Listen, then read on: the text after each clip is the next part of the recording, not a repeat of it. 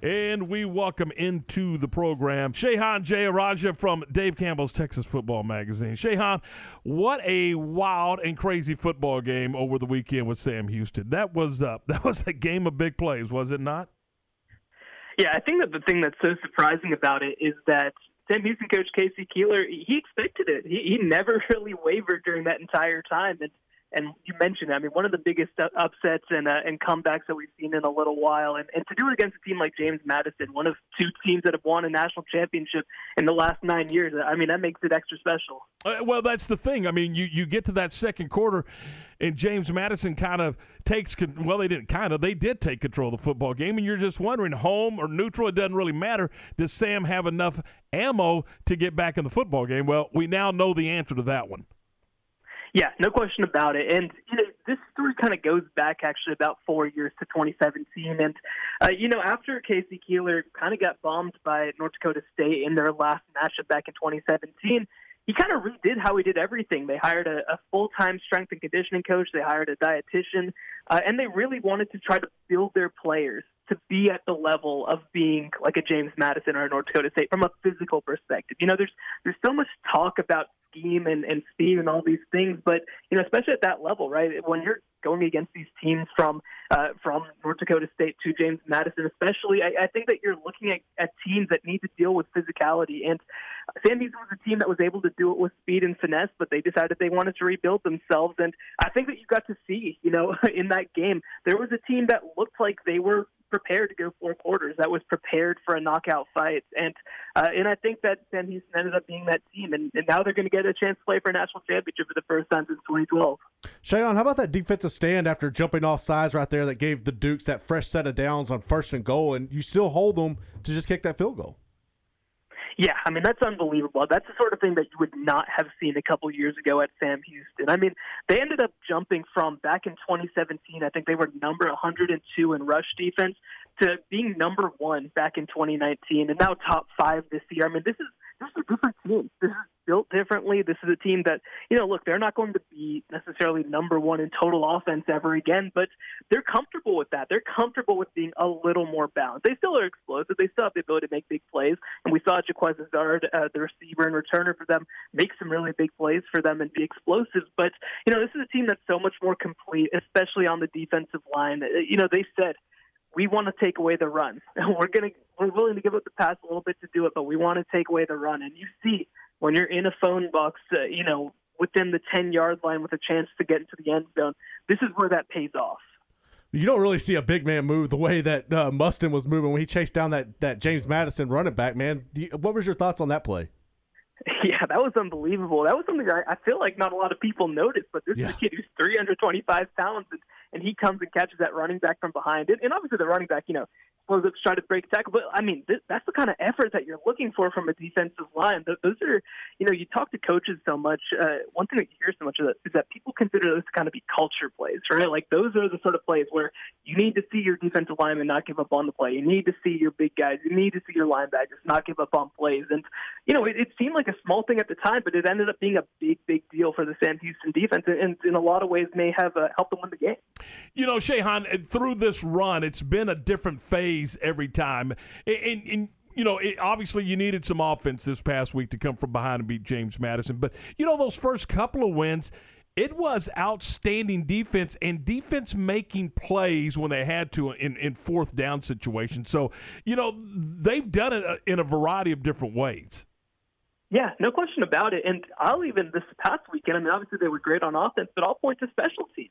You know, the game really hinged on a punt return that was taken back for a touchdown. Mm. And that was kind of the moment that things felt like things were happening. And even you go back to the, the first drive of the game, you know, blocking a punt, it helped kind of at least stem the tide for a little bit. So, I mean, this is a, a Sam Houston team that is comfortable winning in any way possible, even when they don't play their best, which obviously they didn't for most of Saturday.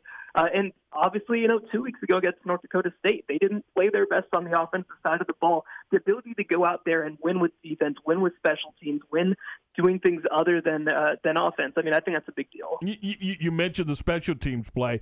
Ironically, a couple of weeks ago, they give up two big special teams touchdowns: a kick return and a punt return. So to see the special teams end up helping Sam Houston, that is kind of cool too.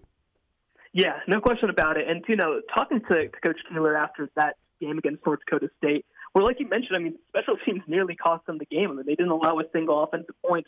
Uh, you know, that ended up being a big deal for them because you know. Coach Keeler said heading into that game that he decided, you know, going up against a team as physical as North Dakota State, we want to take some of our starters who play defense. You know, we want to take them off special teams. We're going to put some backups in there on special teams.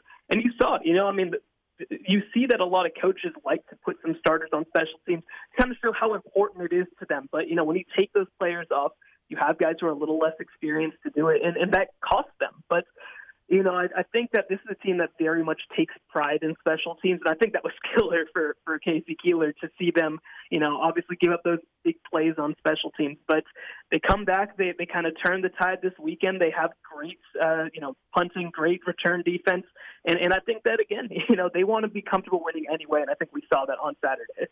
Shehan, do you know if there's been an update yet on uh, the status of Daryl Hawkins Williams? Yes, uh, thankfully, what we heard after the game is that seems like he's doing okay. I think that it sounds like he just kind of got knocked out cold, but nothing serious as yet. There's still, I, I believe at that time they were going to take him to get a CT scan done, and we haven't heard anything back from that. Uh, but it sounds like he's moving his extremities, all that sort of thing. So hopefully, just a scare. But I, I mean, that's just that's just the scariest playing football. Yeah, that was a that was a rough play there. So going forward, uh, when you look ahead at this championship game with South Dakota State, what do you think is going to be the biggest challenge for Sam Houston?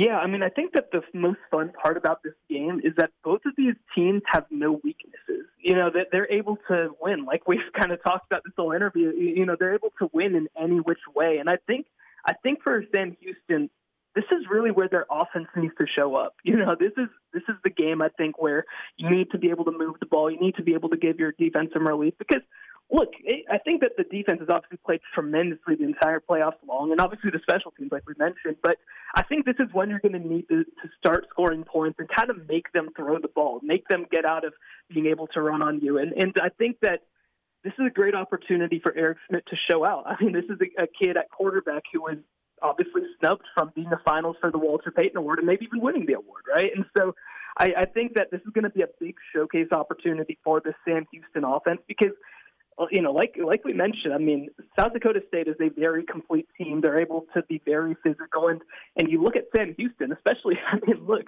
they have to play North Dakota State and James Madison in back-to-back games to get here, so they're uh, certainly beat up, right? So I think that this is an opportunity uh, for the offense to come out and play a really strong game against South Dakota State. And, and look, if Sam Houston wins this national championship, I, I don't care that it's a spring season. They had to beat North Dakota State, South Dakota State, and James Madison to do it. I mean, that's as hard of a road as you are ever going to get. So it's going to be a real fun one this weekend. Hey, Shehan, you mentioned the strength and conditioning coach and that type of thing. It, it's the middle of May when we play this game, and, and we know that in May it can be anything. If it's hot, does that benefit the Bearkats for, uh, for you know playing a team from from uh, from South Dakota coming into Texas?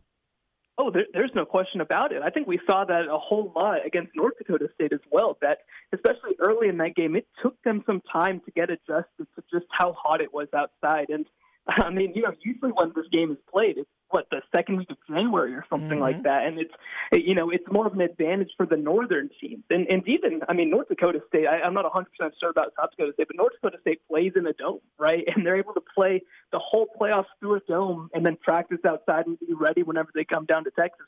Nothing they can do prepares you to play in you know potentially 85 degree weather, right? When, when you're playing up in the Dakota. So I certainly think it's an advantage and. And look, I mean, it's been a while at this point since we've seen Sam Houston have the opportunity to play for a national championship in the state of Texas. Having it in May, I think, is going to be a huge advantage if that happens.